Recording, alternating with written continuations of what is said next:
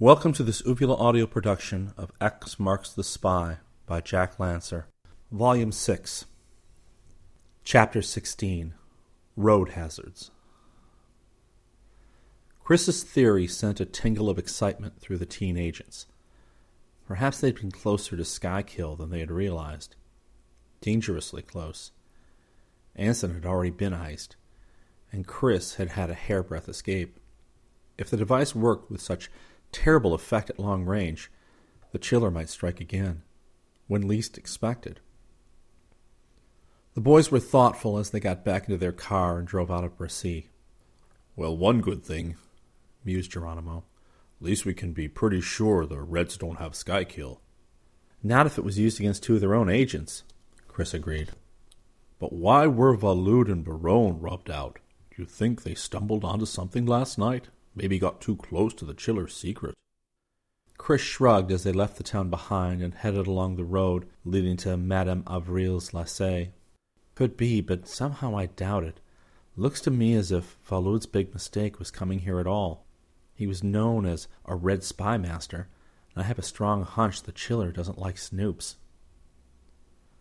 At the Lycée, Spice was excused from her morning class long enough to say goodbye to her two friends.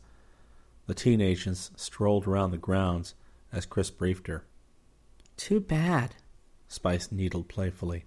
I'll bet you hate the whole idea, having to chase way down to the Riviera with all those palm trees and nice white sandy beaches and the girls.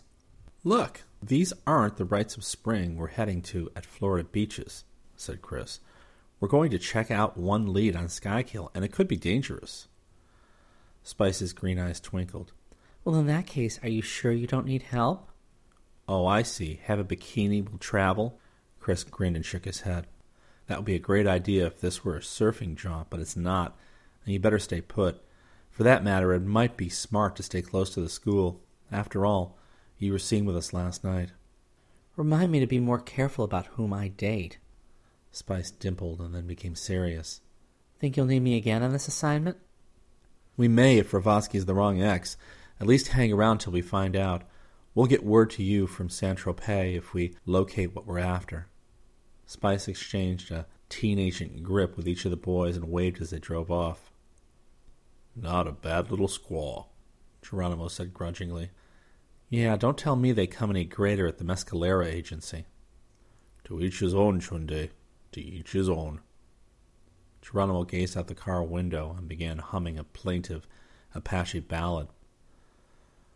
The boys sped south through the beautiful farming country of the Saone Valley. By 12:30 they were lunching in the great textile city of Lyon.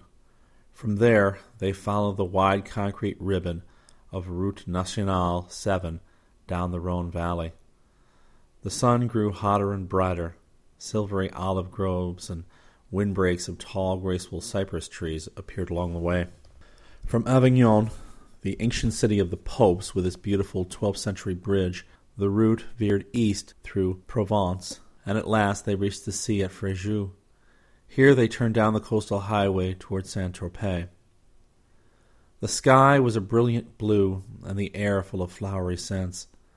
The road skirted a rocky massif topped by forests of Aleppo pine, chestnut, and cork oak. Much of the time they were in sight of the Mediterranean, smooth and clear as a sapphire. Settlements of villas dotted the shore.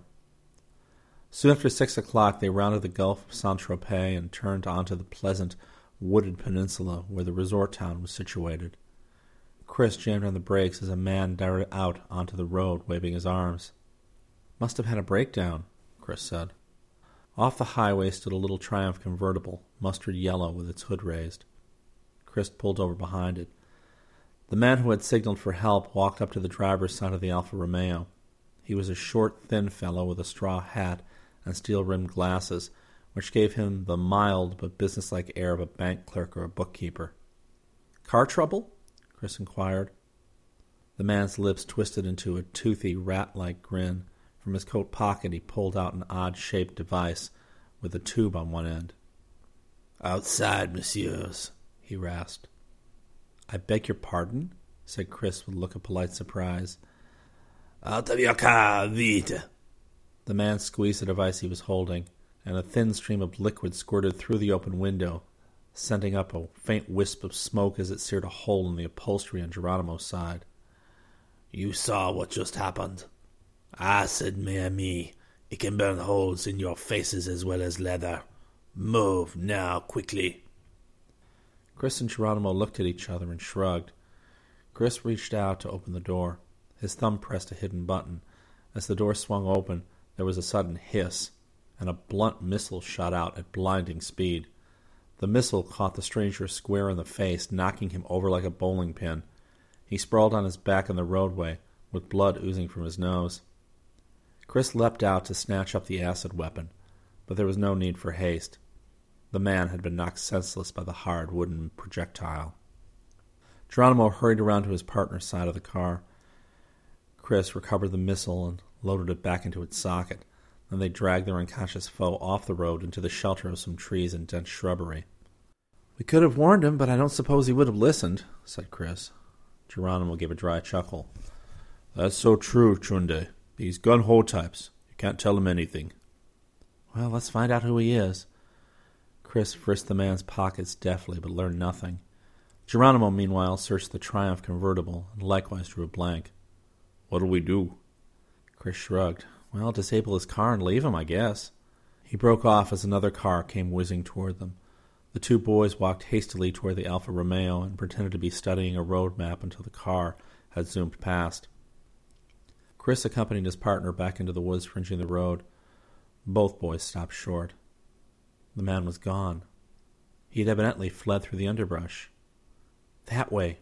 He left a clear enough trail, Chris exclaimed. The boys had covered only a few yards when Geronimo shouted, There he goes! A figure had just darted from the brush. The man was doubling back to his parked car. Chris and Geronimo sprinted after him. He slammed the convertible's hood, leapt in, and gunned the engine. The Triumph shot forward with a roar, forcing the teen agents to fling themselves aside to keep from being run down.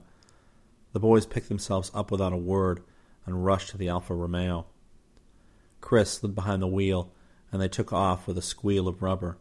In seconds from a standing start, the car had accelerated to 140 miles an hour. Ahead, the Triumph was straining to hold its lead. The driver, instead of following the Gulf Road into Saint Tropez, cut right into the highway that branched across the peninsula. He skirted the hillside village of Gassin, perched among the oak woods, and sped over a steep rise.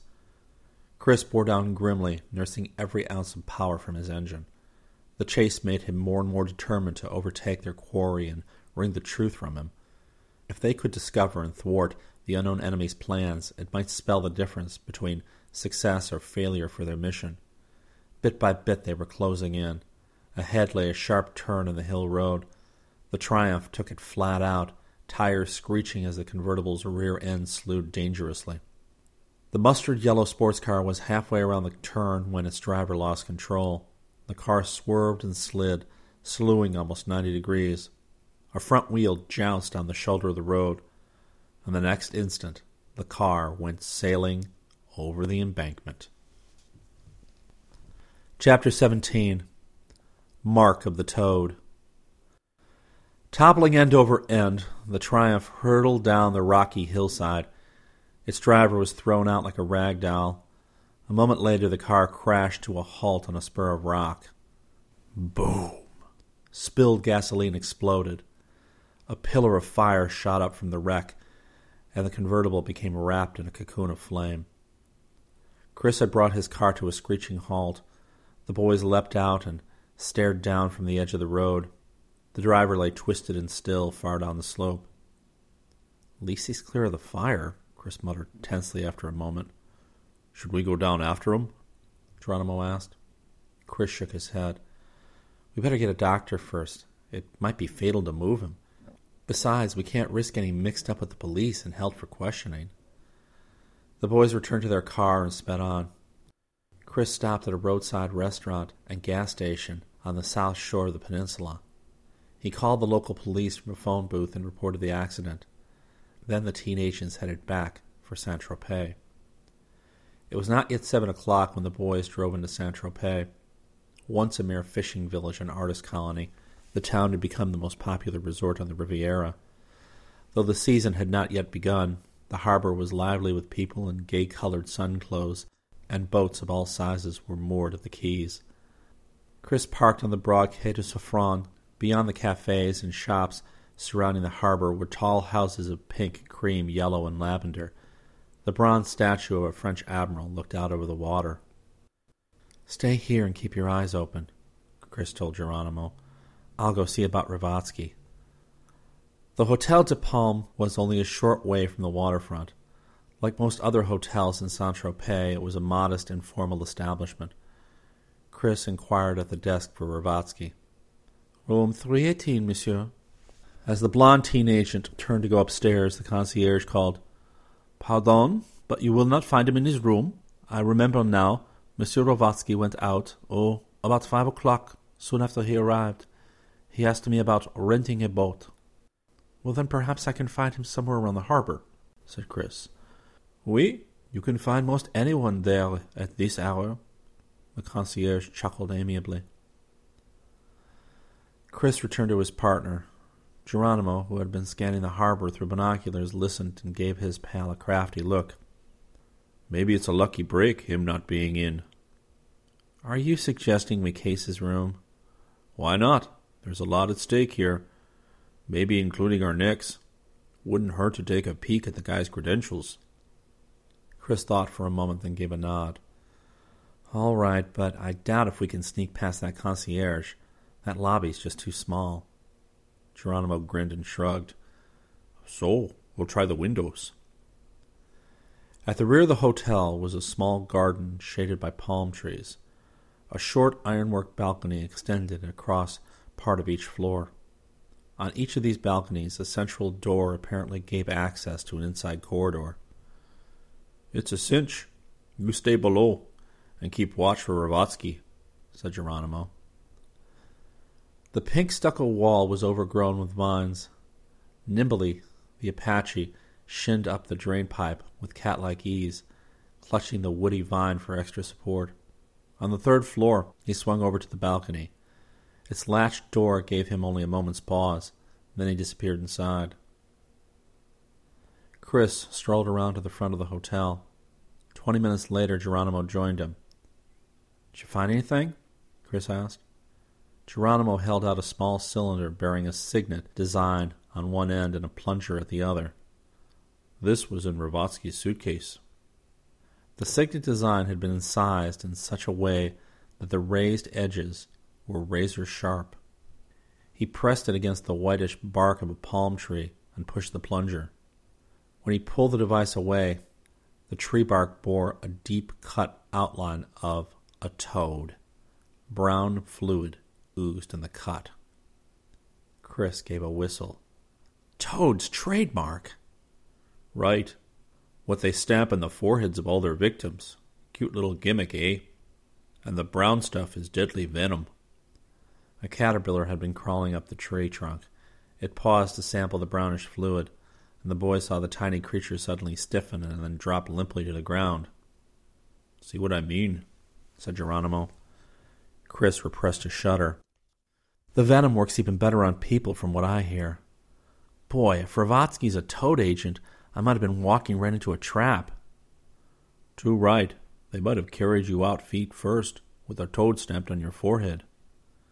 Chris rubbed his jaw worriedly. It's still possible Ravatsky's the real X. He may be hoping to cash in on a private deal with Omega. If you ask me, Geronimo argued, it's ten times more likely that Ravatsky's one of the phony X's. He was probably just trying to horn in on Omega's deal. Then why come down to Saint Tropez? Maybe to decoy us into following him. And we bit. Chris nodded thoughtfully.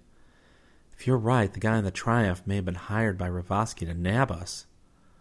Looks to me as if we'd better clear out and head back to Bercy. I guess that's the only way to play safe. We'll have to check out Mouton and Fernac before we decide which way to jump.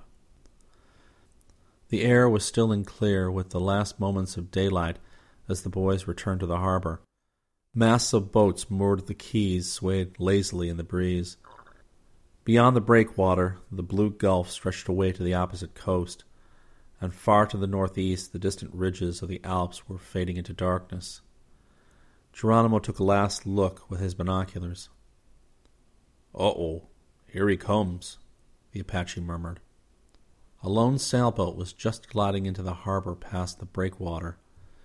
Its single occupant was standing erect in the cockpit to haul down the sail. Chris took the glasses and focused on him. Sure enough, it was Ravatsky. He was wearing denim pants and a striped fisherman's jersey. Suddenly, Chris's hand tightened on the binoculars. A look of terror had come over Ravatsky's face. He let the sail fall and began to shiver violently. Through the high powered lenses, Chris could see his lips and cheeks turning blue with cold. Scales of ice were forming on his skin. With a scream that echoed across the harbor, Ravatsky toppled headfirst into the water. Chapter 18 A Risky Rendezvous. The chiller got him, Chris exclaimed. Ravatsky's scream had caught the attention of a fisherman who leapt in to rescue him. Seconds later, a motorboat sped out from Quai Jean Jaurès. Two others followed quickly. Presently, the fisherman surfaced, one hand cupping Ravatsky's chin. The victim's face looked purple and his eyes were closed. Aye, Geronimo muttered. Whoever did it must be somewhere close by. Chris nodded, feeling a chill of apprehension as he gazed around the harbor. The quays were lined with spectators, many of whom had rushed from the surrounding cafes and shops. Any one of them might be the chiller or his agent. Or had the chiller aimed his device from one of the windows overlooking the harbor, he might even be aboard one of the boats. We better blow before he spots us, Chris advised. The boys hastily piled into their car, and Chris began threading through the crowded area. At Fréjus, they regained Route Nationale 7. It was nearly eleven o'clock when they finally pulled into a dimly lit motel near the great Rhone Valley dam of Donzère Mondragon. Chris was careful to park out of sight of the highway. Next morning, over croissant and coffee, Geronimo said, We don't have much time left, Chunde. Chris sipped. Today's our last chance to find out anything. We'll have to head for Paris tomorrow and hop a plane for Vienna. Geronimo toyed with his obsidian knife. You realize we may be taking a risk showing up in Bercy again if the chiller's got our number. So? That town's not very big. Maybe we'd be smarter not to go barging in there during the daylight hours when we can be easily spotted. Chris frowned thoughtfully. That's a good point, Jerry. If we're going to contact Fernac and Mouton, we can do it just as well after dark, and maybe a lot more safely. For the rest of the trip, the boys traveled at moderate speed. They ate supper at a country inn and approached Bercy after sunset. Before entering the town, they stopped at Madame Avril's Lycée to see Spice. The mistress told them she was not at the school. Mademoiselle Carter went out half an hour ago, but she left this note for you, Monsieur Cool, in case you arrived while she was gone. Chris thanked her and went back to the car with Geronimo. The message, in basic teen code, was dashed off in green ink. Translated, it read, X phoned this evening. At least he claimed to be X. Wanted to see you. Urgent. Sounded scared. Since you weren't in town, asked me to meet him instead. Let's hope I'm not making a horrible mistake. Appointment is for 7.30, a hundred paces from road at Roc du Diable. Wish you were here. Chris glanced tensely at Geronimo. What do you make of it? The Apache shrugged. Even money. would be on the level or it could be a trick.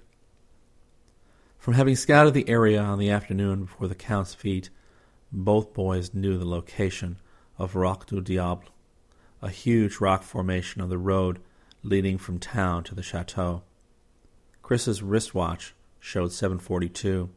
He twirled the stem and tugged it twice. The boys sat in the car waiting, but Spice's voice did not answer. Chris buzzed again, still without a response. I think we'd better go look for her. Pronto, said Geronimo. So do I, but not together. Why not? No sense scaring off our pigeon if he's the real X. Remember, Spice said he sounded frightened. Let's drive past Roc du Diable, and I'll hop out. You keep going. Where to? The nearest phone booth. This will give us a chance to check on Fernac and Mouton. Try calling both of them. Mouton at the chateau and Fernac at the hotel. If he's not registered there, try the other hostelries around Brissy. And uh, what do I say when they come on the line? Nothing, just hang up. If one of them isn't available, we can probably assume he's the one who's meeting Spice. What about you? I'll buzz you as soon as I can find out what's what, Chris promised. If you don't hear from me in half an hour, notify Uncle Phil on the radio and start looking for us. Geronimo nodded. He took the wheel and they drove away from the school toward Brissy. Skirting the edge of town, the red sports car turned onto the road leading to the chateau. Presently, their headlights picked out a towering mass of granite rock. All around it was a dense stand of pine, oak, and chestnut. Chris had already taken the zipper case from the secret compartment. Inside were five packs of currency. He tucked one into the pocket of his sports coat and returned the case to its hiding place. Then, as Geronimo braked to a halt, he jumped out and slammed the door. Okay, take it away, Redskin. Watch yourself, Junde. Chris walked around the clump of rock and made his way into the woods. The moon was out, and enough of a glow filtered through the trees to guide him. Nevertheless, the night stillness and the deep shadows made the atmosphere uncomfortably spooky. It was easy to imagine an enemy lurking in the darkness. Chris started as an owl hooted somewhere in the arcing branches. There was another noise, too. It seemed to be a humming sound coming from somewhere below, almost as if it was rising from the forest floor. He stopped, straining his ears, but he now heard nothing. A hundred paces brought him to a small clearing. Chris froze as a light flashed in his face and then went out again. Ah, Monsieur Cool. A figure was standing in the clearing. Chris switched on his own flashlight long enough to make out the speaker. It was the servant, Mouton. His face glistened palely in the yellow glow. He seemed startled and nervous. You weren't expecting me? Chris asked in a hard, suspicious voice. Mais non, it is true. I wish to see you, but I, I thought your friend, Mademoiselle Carter, was to come. So did I. Hasn't she been here? Mouton shook his head. I've been waiting for the past half hour. Chris felt a pang of alarm. Had something happened to Spice? Then another question occurred to him. How did you know I was your contact? he asked Mouton. By the Omega symbol, of course. What Omega symbol? Marked in crayon on your car window the night of the feat. Mouton's voice became suddenly anxious. You put it there to identify yourself, did you not? After you saw the X on my hand? I assume you thought that way was safer than approaching me in public. I rubbed it off at once, naturally. Chris frowned. He had not crayoned the Omega symbol on the Alfa Romeo, but it was possible the Chiller's agents might have done so after taking the wet clothes from his car. Okay, go on. So you saw the Omega symbol on my car, then what? Mouton shrugged. It was not difficult to find out your names from the guest list, but to be safe, I waited all of yesterday, hoping you would make the first move. When you did not contact me, I called the hotel in Brissy. They said you had checked out, so I called Mademoiselle Carter at the Lycée. Chris hesitated. Could he trust Mouton? There was no way to back out now, having once revealed himself. Please, monsieur, let us not stand around talking, the servant begged. Even the forest may have ears. Are you prepared to go through with this deal or not? That depends on what you have to offer. Mouton fidgeted nervously. Have you any notion of what Skykill is, monsieur? At a guess, it's some sort of long-range chilling device. Ah, so you have guessed, quite correct. It works by a microwave action and can suck the heat out of any object, potentially at ranges of several hundred miles. The effect is deadly against planes and ICBM missiles, even spacecraft, once they have entered the Earth's atmosphere. The sudden chill causes structural failure. As happened with Valud's plane the other night. Mouton nodded. There is also a miniaturized version designed as an anti personnel weapon. Who developed Skykill? The basic idea was conceived by a genius, or perhaps a madman who calls himself Le Glacier. But the actual prototypes were built by a staff of scientists in a secret underground laboratory not far from where we are standing. I'm expecting a lot more than this for fifty thousand, the teen agent said. You shall have it, monsieur. I am prepared to take you to the laboratory itself. Chris took out the bundled bills. Well, there's the first installment. You get the rest when I've seen this laboratory with my own eyes. Mouton examined the bills by the glow of his flashlight and then stuffed them in his coat. Eh bien. At this moment, no one is here, and you will be able to take as many notes and photos as you like, but we must go quickly, or the chance will be lost. Chris's pulse began to race. His tiny buttonhole camera was loaded with film. Okay, first let me call my partner. He started to twirl the stem of his wristwatch. Mouton grabbed his arm. No, monsieur. If that is a radio, do not use it. Why not? There is an omni frequency monitor near here. Your signal would touch off an instant alarm. Chris frowned suspiciously and then shrugged. Okay, let's go. Only a few steps, monsieur. Mouton guarded the teen agent toward the huge sawed off stump of an ancient oak tree about two feet high. We must stand on this stump, the servant explained. Puzzled, Chris complied. Mouton stepped up on the stump beside him, then took a small device out of his pocket and pressed a button on it. With a faint hum, the entire oak stump began to sink down beneath the forest floor. It was the camouflaged elevator that made the humming sound earlier. This is a secret entrance for staff scientists so they will not attract attention by their comings and goings, said Mouton. The elevator descended into a dimly lit, metal walled tunnel. As they stepped off, the stump rose back into place. Straight ahead, monsieur. The tunnel opened into a cement floored chamber. Chris's eyes roved around, taking in a powerful motor generator, a huge air conditioning unit, a control panel. Suddenly, the lights went out. Chris tensed alertly in the pitch darkness. His ears picked up faint noises, the scuffing of feet across the cement. He reached out, groping blindly, but his fingers met only empty air. Cautiously, Chris took out his flashlight and switched it on. Mouton was gone. As a weird, maniacal laughter echoed through the chamber, there was a sudden flapping of wings. Chris pointed his flashlight toward the sound.